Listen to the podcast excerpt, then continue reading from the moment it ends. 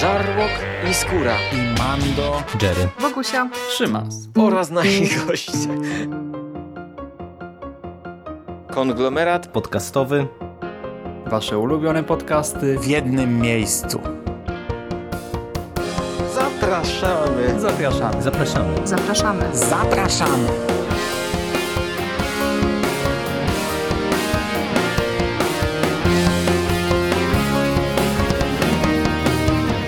Witam w konglomeracie podcastowym, czyli na platformie, która zbiera wszystkie Wasze ulubione podcasty w jednym miejscu.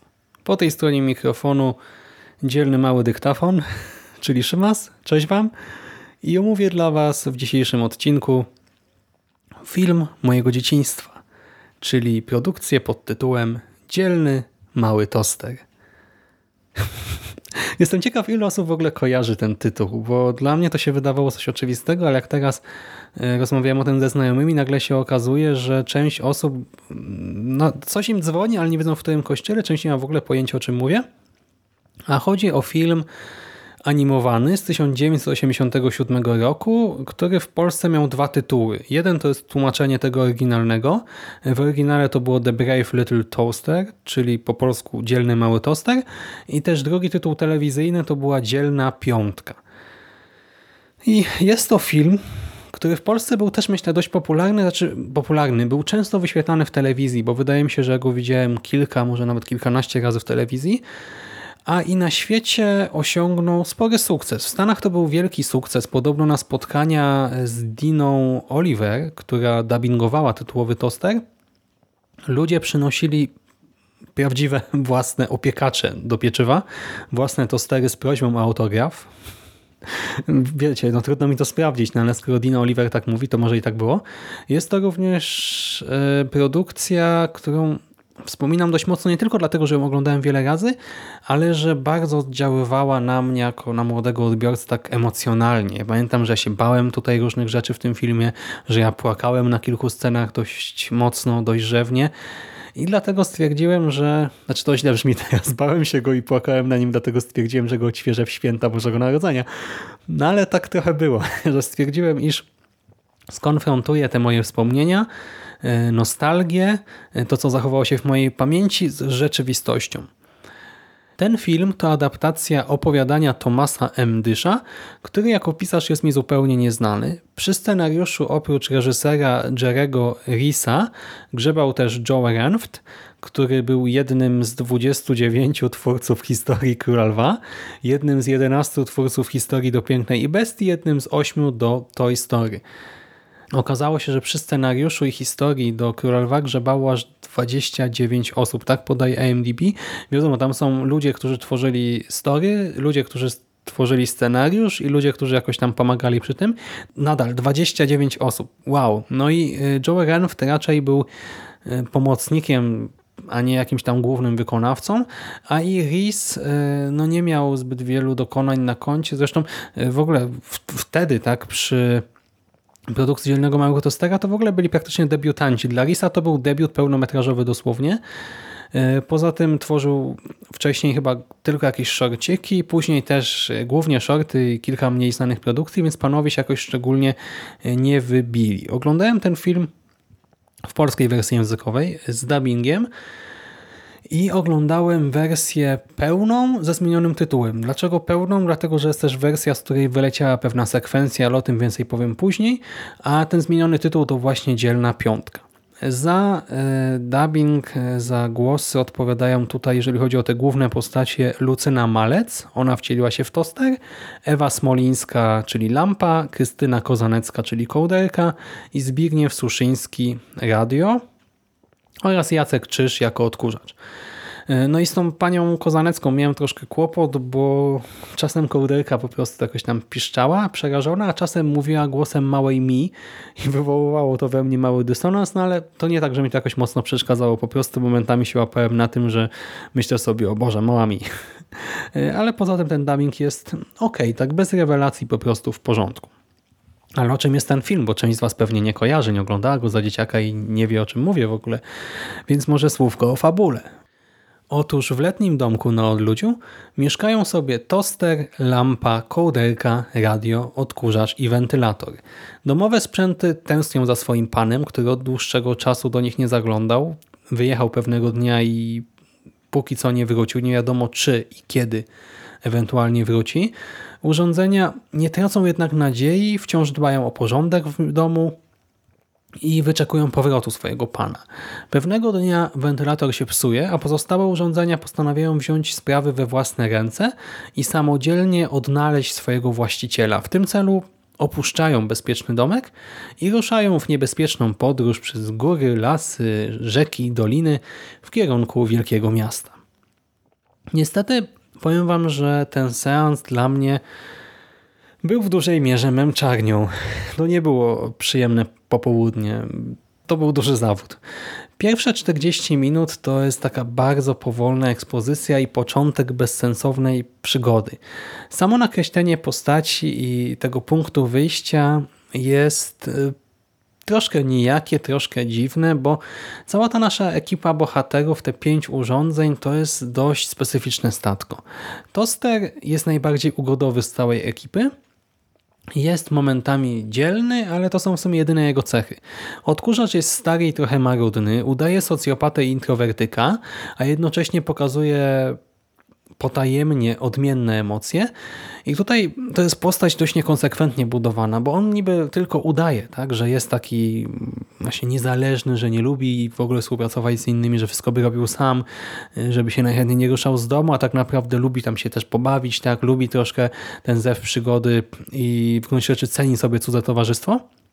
Ale film czasem o tym zapomina i gdy odkurzacz jest sam, to mimo wszystko też jest troszkę taki socjopatyczny, introwertyczny. No nie wiem dlaczego, czy coś w scenariuszu się tam zagubiło, czy co. No dobra, ale odpuśćmy sobie na razie dalsze rozważania na ten temat. Lampa. Lampa i radio to są postacie dość podobne do siebie, uwielbiają się kłócić i oboje lubią dowodzić. Lampa to bardziej narcyz, radio to bardziej mitoman, no też takie dziwne trochę towarzystwo, a kołderka jest z jednej strony taka słodziutka, bezbronna, troskliwa, ale przy tym płaczliwa, ma skłonność do wpadania w depresyjne stany, jest naiwna, łatwowierna, no i też troszkę głupia, niedojrzała, no co to dużo mówić, to jest takie głupiutkie dziecko, które zupełnie się nie nadaje do, do, do życia w wielkim świecie, do, do, nie można jej puścić do ludzi, w sensie no, do innych istot, bo sobie nie poradzi. I ta nasza piątka bohaterów wyrusza w podróż bez ładu i składu. Jadą sobie przez łąkę, spotykają zwierzęta, potem nic z tego nie wynika, tak więc jadą dalej przez uschnięte wrzosowisko.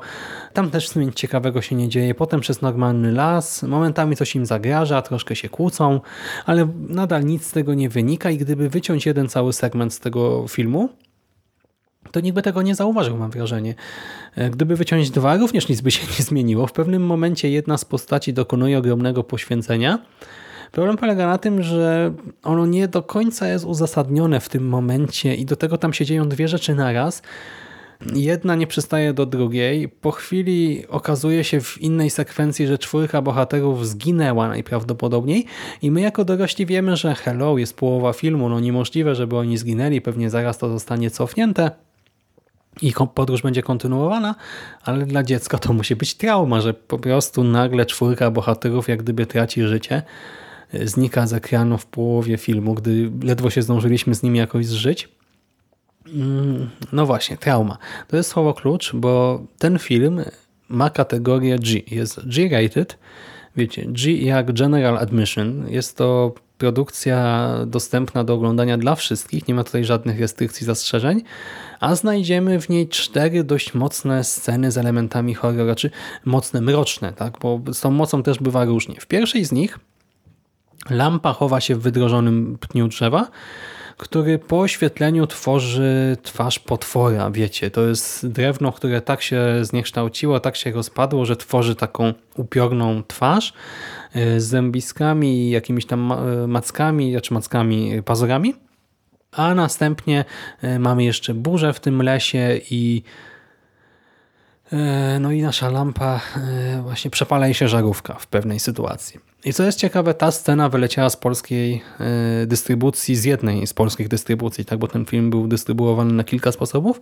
i w jednej wersji nie ma tej sceny, bo podobno była zbyt straszna. I to jest bardzo ciekawa argumentacja i też bardzo ciekawe posunięcie, jeżeli chodzi o wycięcie akurat tego segmentu, bo tutaj akurat coś tracimy. Tutaj tracimy moment, w którym lampie przepala się żaróweczka, więc dziecko ogląda, czy dziecko dorosły, no ktokolwiek, widz ogląda film, w którym lampa wchodzi do lasu z żarówką i wychodzi z niego bez żarówki, co nie ma absolutnie żadnego sensu. No i to nie jest absolutnie najstraszniejszy moment tego filmu, bo już w kolejnej sekwencji grozy toster śni koszmar. I to jaki koszmar?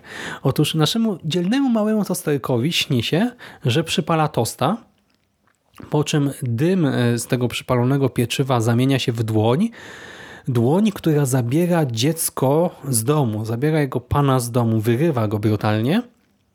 Na miejscu e, dziecka tak przez drzwi wkracza do środka hybryda klauna i szatana, szatański klaun w uniformie strażaka, który zaczyna zalewać całe mieszkanie wodą. Do tego ta woda przed zetknięciem się z powierzchnią zamienia się w widelce, w stalowe widelce, które przygważdżają toster i ten nagle znajduje się przygwożdżony nad wanną pełną wody. Wpada do niej, a że jest podłączony do prądu, to kończy się wielkim zwarciem.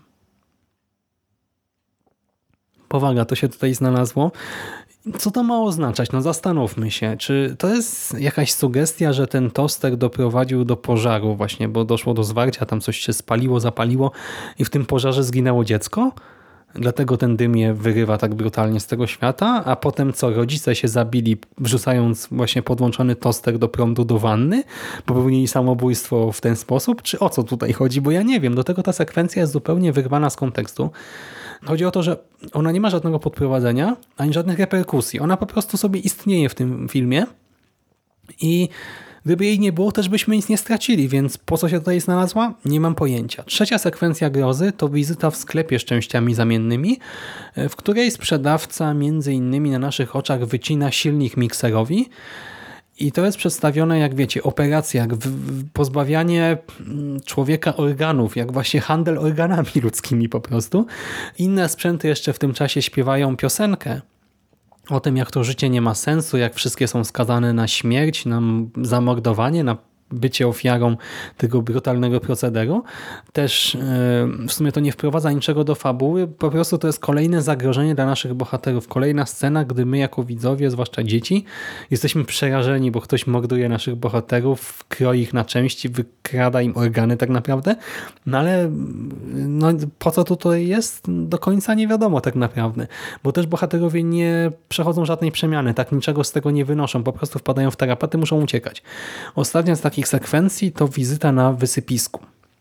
I tutaj kolejne samochody i inne sprzęty są wrzucane przez wielki magnes na taśmę prowadzącą do prasy, która miażdżąc zamienia te wszystkie sprzęty w malutkie sześciany ze stali. Wiecie, to jest już takie sprowadzenie tej egzystencji do takich stalowych e, sześcianików.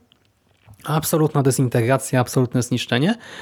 To już samo w sobie jest dosyć, dosyć brutalne. Ci nasi bohaterowie muszą jakoś uciekać przed tym magnesem. Wiemy, że prawdopodobnie, znaczy istnieje duże ryzyko, że mm, albo wszystkie, albo przynajmniej część z nich zostanie zmiażdżona zaraz, ale to jest nic. Jeszcze mam na tym wysypisku sekwencję, w której jedno auto wyrywa się wielkiemu magnesowi i samodzielnie wjeżdża na prasę, co jest ewidentnie sceną samobójstwa. W tym momencie ja już się złapałem na, za głowę i myślę sobie na Boga, o co tutaj chodzi? Czy ten film to jest bo on, on ma właśnie e, nabawiać dzieci traumy, ma sprawiać, że mm, nas się jakieś lęki rozwijają od dzieciństwa, czy co? No bo to jest autentycznie scena, w której ktoś nie chce być popychadłem, nie chce zostać zamordowany, więc sam rzuca się w objęcia śmierci. To jest scena, która mnie się kojarzyła z II wojną światową. Zresztą całe to wysopisko to jest w gruncie rzeczy obóz koncentracyjny, tak? gdzie e, kolejne jednostki są skazywane na śmierć. Ta śmierć jest zmechanizowana, zautomatyzowana. Mamy aparat właśnie destrukcji aparat y, anihilacji. I do tego ktoś tutaj, kto, nie wiem, no wiecie, mamy takie sceny właśnie w filmach y, związanych z II wojną światową, y, historycznych czy fabularyzowanych, gdzie ludzie, no nie chcąc zostać zastrzelonymi czy właśnie wrzuconymi do obozu koncentracyjnego, sami popełniają samobójstwo, sami sobie odbierają życie, no to to to jest coś w tym stylu. Ja doczytałem troszkę o tym filmie przed podcastem i dowiedziałem się, że Donald Kushner, który był producentem tej animacji, domagał się usunięcia sceny koszmaru i sceny tego samobójstwa z całego filmu, bo samo wysypisko jest istotne dla fabuły, tam się rozgrywa też finał całego filmu, ale te dwie sekwencje zdaniem Kushnera powinny wylecieć, żądał tego, ale z nieznanych nikomu powodów żądania tego nie spełniono, a sceny nie wyleciały, tak? pozostały w tym filmie. Jeszcze z takich sekwencji niekoniecznie dla dzieci znajdziemy w tym filmie scenę ze starym telewizorem, w którym pojawi się plakat z nagą kobietą, znaczy z kobietą topless, której sutki są zasłonięte gwiazdkami. Też no, takie mrugnięcie okiem chyba do dorosłego widza. I ja rozumiem, że takie rzeczy pojawiają się też, jakieś takie easter eggi w wielu produkcjach animowanych, też teoretycznie skierowanych stricte dla dzieci, u, u Disneya to jest niby norma, ale nadal to, co się wydarzyło w dzielnym małym tosterze, te wszystkie sekwencje dziwaczne, które też niekoniecznie mają tutaj jakiekolwiek prawo bytu, no to jest niepokojące i troszkę przerażające. Jeszcze jeżeli chodzi o inne ciekawe historie związane z tą produkcją, to Pierwotnie miała powstać y, nie przy pomocy Kushnera, a miał ją wyprodukować Disney. Za cały projekt odpowiadał John Lasseter, a więc reżyser i scenarzysta Toy Story, Out, dawno temu w trawie, samolotów też bodajże. I Lasseter jako pracownik Disneya chciał połączyć tradycyjną animację y, z komputerowo generowanymi postaciami. Wiecie, to miało być wtedy coś nowego, no bo to były jednak, wiecie, zamierzchłe czasy, rok 1987 lata temu, no i niestety coś takiego byłoby dość kosztowne. I dlatego ten projekt odrzucono, wrzucono go do kosza. Przełożeni Lassetera uznali, że to nie ma sensu, że koszta są zbyt duże i zwolnili go. I tak e, Lasseter stał się jednym z czterech twórców działu animacji Pixara. Więc w sumie to może i dobrze wyszło, e, ale jednak ten film nie poszedł za nim do Pixara, a trafił do Kushnera. Został ukończony przy użyciu tradycyjnej animacji tylko i wyłącznie i puszczono go na Sundance, gdzie stał się od razu wielkim hitem, ale pojawił się problem z dystrybucją, bo nie znaleziono początkowo żadnego sensownego dystrybutora, a gdy w końcu kupił go Disney, no to z jednej strony też był wielki sukces, bo Disney e, wrzucił ten film na Disney Channel, co niejako zapewniło mu popularność, ale tym samym też odstraszył innego dystrybutora, który miał zapewnić dystrybucję kinową. I ostatecznie film wyświetlono tylko w kilku kinach jako serial, podzielono go na części tych kopii było bardzo mało, więc tak jak mówię, tylko pojedyncze obiekty miały do niego dostęp i w końcu w 1991 roku film trafił na wideo, a w 2003 na DVD już wraz ze swoimi e, sequelami, bo doczekał się dwóch kontynuacji. Pierwsza z nich nosi tytuł Dzielny mały toster ratuje przyjaciół, a druga Dzielny mały toster jedzie na Marsa. Rozumiecie, ten toster, który ledwo przez las przeszedł i to też w sumie nie przeszedł, bo to odkurzacz za to wszystko odpowiadał w dużej mierze, teraz jedzie na Marsa. No ja nie wiem, jak to ma wyglądać i chyba nie chcę się przekonać. E, mamy też tutaj motywy, które kojarzymy dość mocno ze studiem Pixar, więc w sumie można by nawet podejrzewać, że to jednak ta wizja właśnie pixarowska tutaj pozostała i że może Pixar przy tym grzebał, no ale nie, to jest film Kushnera. E, wiecie, mamy ożywione maszyny, przedmioty z ludzkimi cechami, które przeżywają przygody i ewoluują w związku z nimi. Pojawia się nawet A113, a więc tajny kod e, z Pixara, taki znak rozpoznawalny. I to jest troszkę taki prototyp tego, co później dostajemy od Pixara, ale moim zdaniem nie do końca udany. Zresztą to jest animacja dla dzieci. No i jakie jest jej przesłanie? Jaki jest morał? taki, że natura i technologia nie są dla siebie nawzajem stworzone, bo technologia sobie słabo radzi w naturze, a natura nie wie, co zrobić z technologią, no to średni morał, myślę, dla dzieci. Może chodzi o to, że nowa technologia wypiera starą, bo tutaj mamy też dość mocny wątek tego typu, że nowa technologia mówi, że jest przyszłością i starej trzeba się pozbyć. Może chodzi o to, że mamy wyrzucać stare sprzęty i kupować nowe.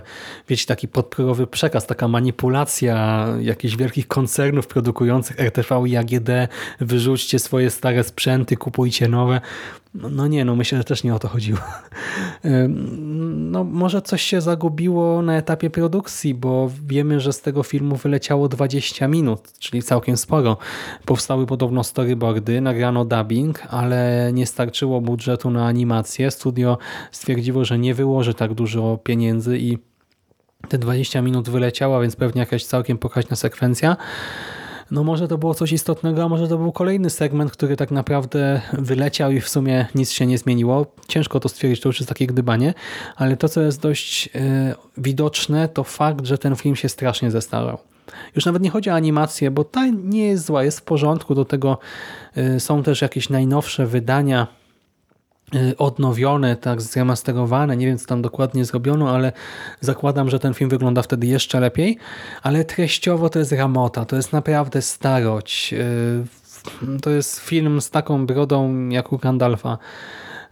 Wiecie, jedna z takich ważniejszych sekwencji to scena, w której bohaterowie wkraczają do domu, w którym są nowe sprzęty, nowe na tamte czasy, czyli między innymi boombox, taki naprawdę stary, stary komputer, czy telefon analogowy y, oraz lampa z grubszą nóżką, co niby ma być y, nowocześniejszym odpowiednikiem takich starych lamp na cienkiej nóżce z dużą podstawką.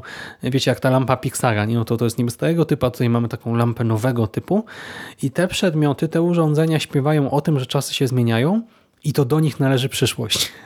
I to jest taki absurd w 2018 roku, kiedy wiecie, głupi smartfon i to nawet nie taki z wyższej półki posiada większe możliwości niż te wszystkie sprzęty razem wzięte, a tutaj sprzęty śpiewają o tej przyszłości i gdy oglądałem to jako dziecko, to ja wtedy też nie posiadałem komputera. Boomboxa dostałem dopiero na komunie, więc pewnie przy pierwszych seansach też go jeszcze nie posiadałem. Telefon analogowy już w domu był, mam wrażenie. Ale nadal ja może byłem w stanie jakoś kupić ten świat, tak? E, uwierzyć w to wszystko, co tam się dzieje. No ale teraz nie ma takiej opcji, gdy patrzymy na te e, właśnie urządzenia z zamierzchłej epoki, które śpiewają o tym, że należy do nich przyszłość, no to się pukamy w głowę, tak? I nawet to, to nie jest w sumie nawet śmieszne, tylko takie serio, poważnie, o Boże, na co ja patrzę. I ostatecznie no to był dość mocno bolesny powrót do czasów dzieciństwa, dość bolesne starcie tego sentymentu, tych wspomnień z rzeczywistością. Ja absolutnie rozumiem, dlaczego ta produkcja wzbudzała we mnie tak silne emocje, dlaczego ja się bałem tutaj różnych scen, dlaczego ja płakałem na różnych scenach, bo ta produkcja bardzo mocno manipuluje młodym odbiorcom i cały czas nam wmawia, że zaraz naszych bohaterów spotka wszystko co najgorsze, zginą, utopią się, zostaną zmiażdżeni, pocięci na kawałki, rozebrani wbrew swojej woli. No tak, to się tutaj dzieje na ekranie i to może poruszać młodego widza, ale absolutnie nie widzę w tym żadnej większej wartości i nie polecam powrotu po latach, czy też seansu z dziećmi i to nie chodzi nawet o to, że ten film zniszczy im psychikę, tak, jest taki straszny, okrutny, no bo tak się nie stanie. No ja też przecież go oglądałem wiele razy i chwila, może to dlatego. Nie no, dobra. No, nie no, umówmy się, ten film nie zniszczy waszym dzieciom psychiki, ale po prostu zestarzał się fabularnie, treściowo i nie ma w sobie niczego takiego wartościowego, myślę. Dlatego też po sequela absolutnie nie sięgnę. Przez moment, gdy zaczynałem seans, pomyślałem sobie, a może cały maraton sobie zrobię, tak wszystkich trzech części, ale nie, absolutnie nie mam ochoty, bo nie widzę żadnego sensu. No w ogóle się nie czuję przekonany. Czuję się odrzucony dość mocno. No przykro mi. Nie polecam Dzielnego Małego Tostera. Nie polecam filmu mojego dzieciństwa. I to już wszystko ode mnie na dzisiaj. Trzymajcie się ciepło. Do następnego razu. Cześć.